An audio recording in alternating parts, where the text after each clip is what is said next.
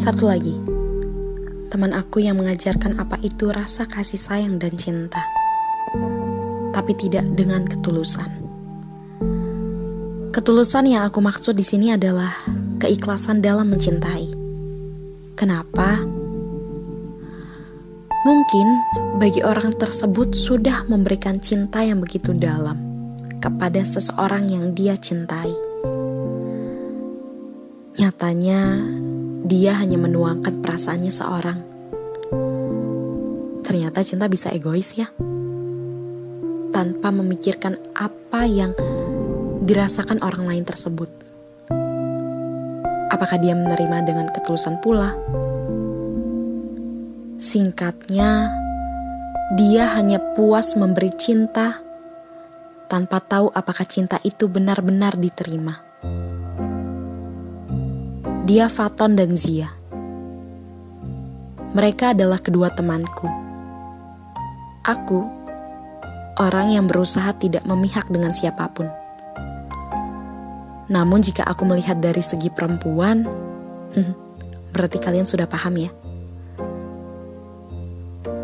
Pasangan kekasih yang dipertemukan oleh satu organisasi ini tidak pernah berniat menjalin hubungan cinta tadinya hanya sekedar teman dan rekan. Namun, waktu ikut campur dan berkata lain. Perasaan gak bisa dibohongi. Hati mereka saling berbicara dan menjadikan mereka sepasang insan. Layaknya kasih yang sedang dimabuk asmara. Semua yang awal pasti baik. Semua buku baru tidak ada yang cacat mereka menjalin hubungan yang intens dan manis. Seperti es teh manis yang belum cair. Namun, lagi-lagi waktu mencoba ikut campur terhadap hubungan mereka. Melenyapkan rasa yang terlalu sering dituang. Sehingga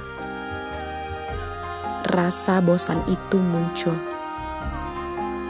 Dan itu dari pihak laki-laki.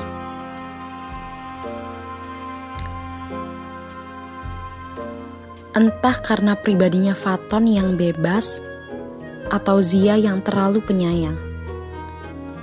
Hampir setiap hari, Zia melakukan hal-hal seperti mulai dari membawakan makanan buatannya, mengantarkan ke mana pun ketika membutuhkan, menunjukkan dirinya yang begitu perhatian baik di maya ataupun nyata belum lagi rasa cemburu yang ditunjukkannya terhadap perempuan lain yang dekat dengan Faton.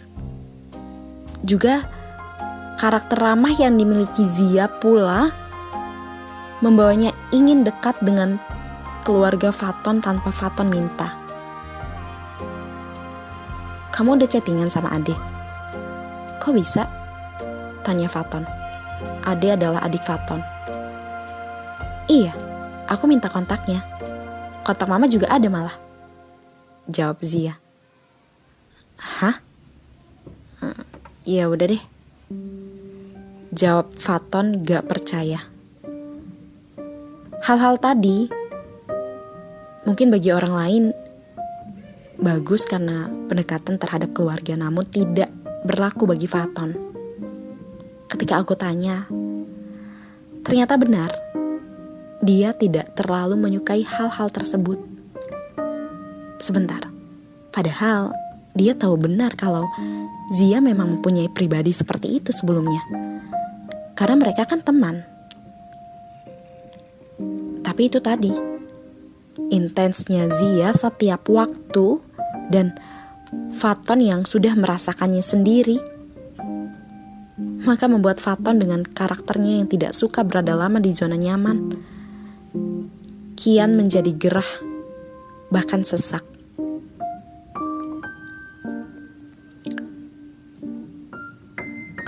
Bentuk risi Faton dimulai dari orang tuanya yang sudah jarang sekali membela Faton ketika ada masalah keluarga. Karena menurut ibunya Faton, Faton memang belum becus menjadi seorang kakak ataupun laki-laki. Dan dia menyerahkan sepenuhnya kepada Zia untuk mengurus Faton. Mamanya bilang, untung ada Zia yang bisa memperbaiki kamu. Karena kamu udah susah diomongin sama mama. Kamu harus baik-baik ya sama Zia. Ketus mama. Faton yang merasa orang tuanya lebih menganggap orang lain maksudnya Zia itu lebih sebagai anaknya.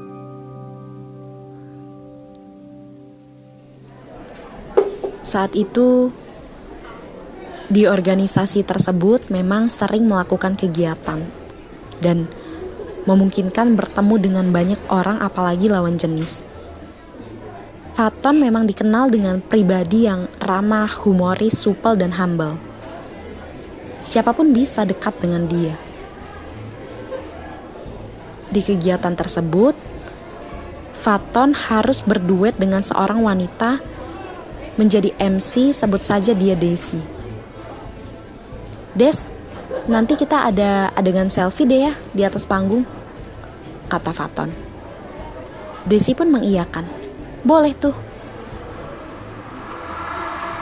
Dan setelah dilihat dari kejauhan, chemistry yang mereka bangun memang cukup kuat. Desi pun gak enggan untuk menyender di bahu Faton saat selfie itu. Belum lagi bercandaan mereka yang humoris dan sedikit romantis.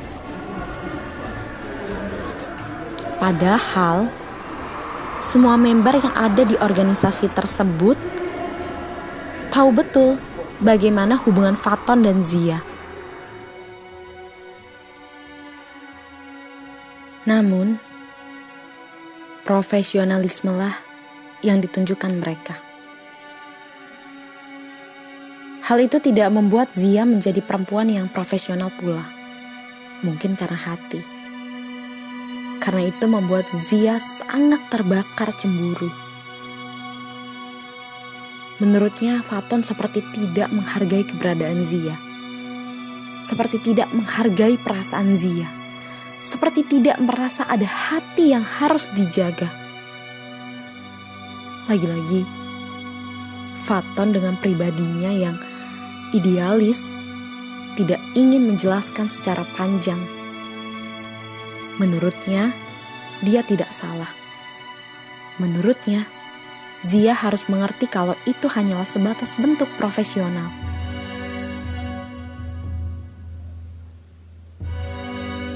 Akhirnya mereka kandas di tengah jalan.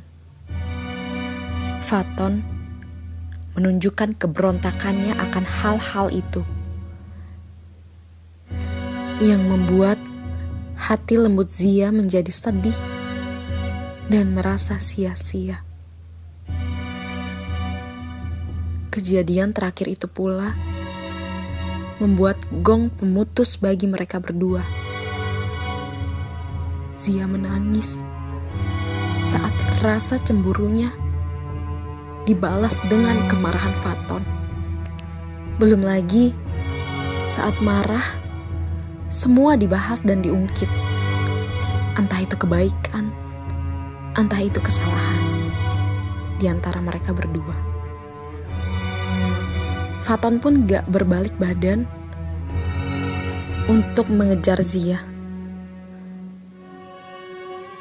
Ketika aku tanya dengan mereka berdua, Zia yang merasa gue tuh udah berjuang sendiri, gue ngerasa cuma gue yang cinta sama dia, dia enggak. Apa iya gue terlalu berlebihan sama dia? Dan yang Faton merasa, kok aneh ya?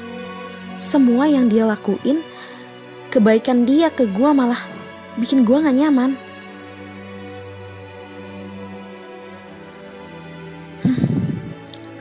Sebenarnya siapa yang salah?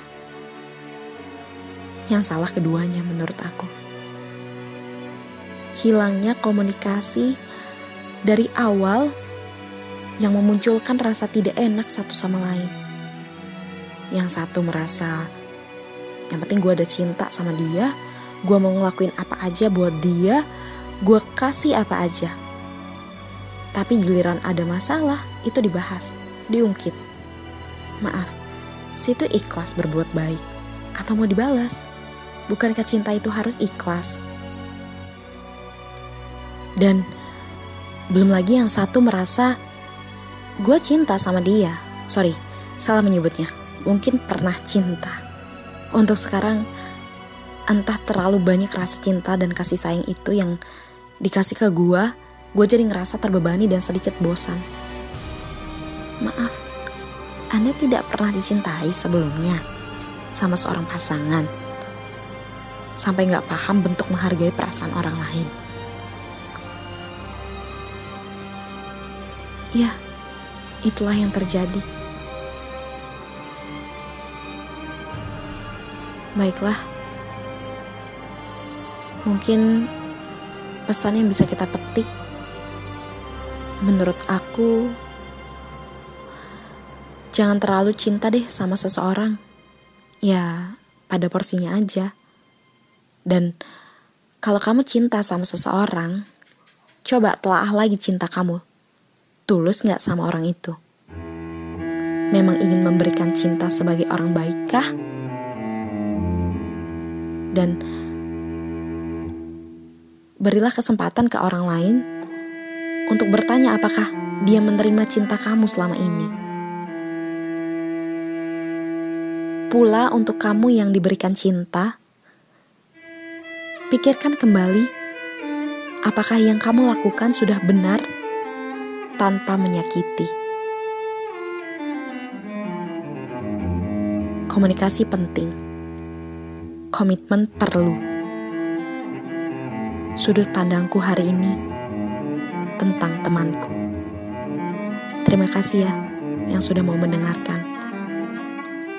Semoga kita tidak menjalani hubungan seperti itu.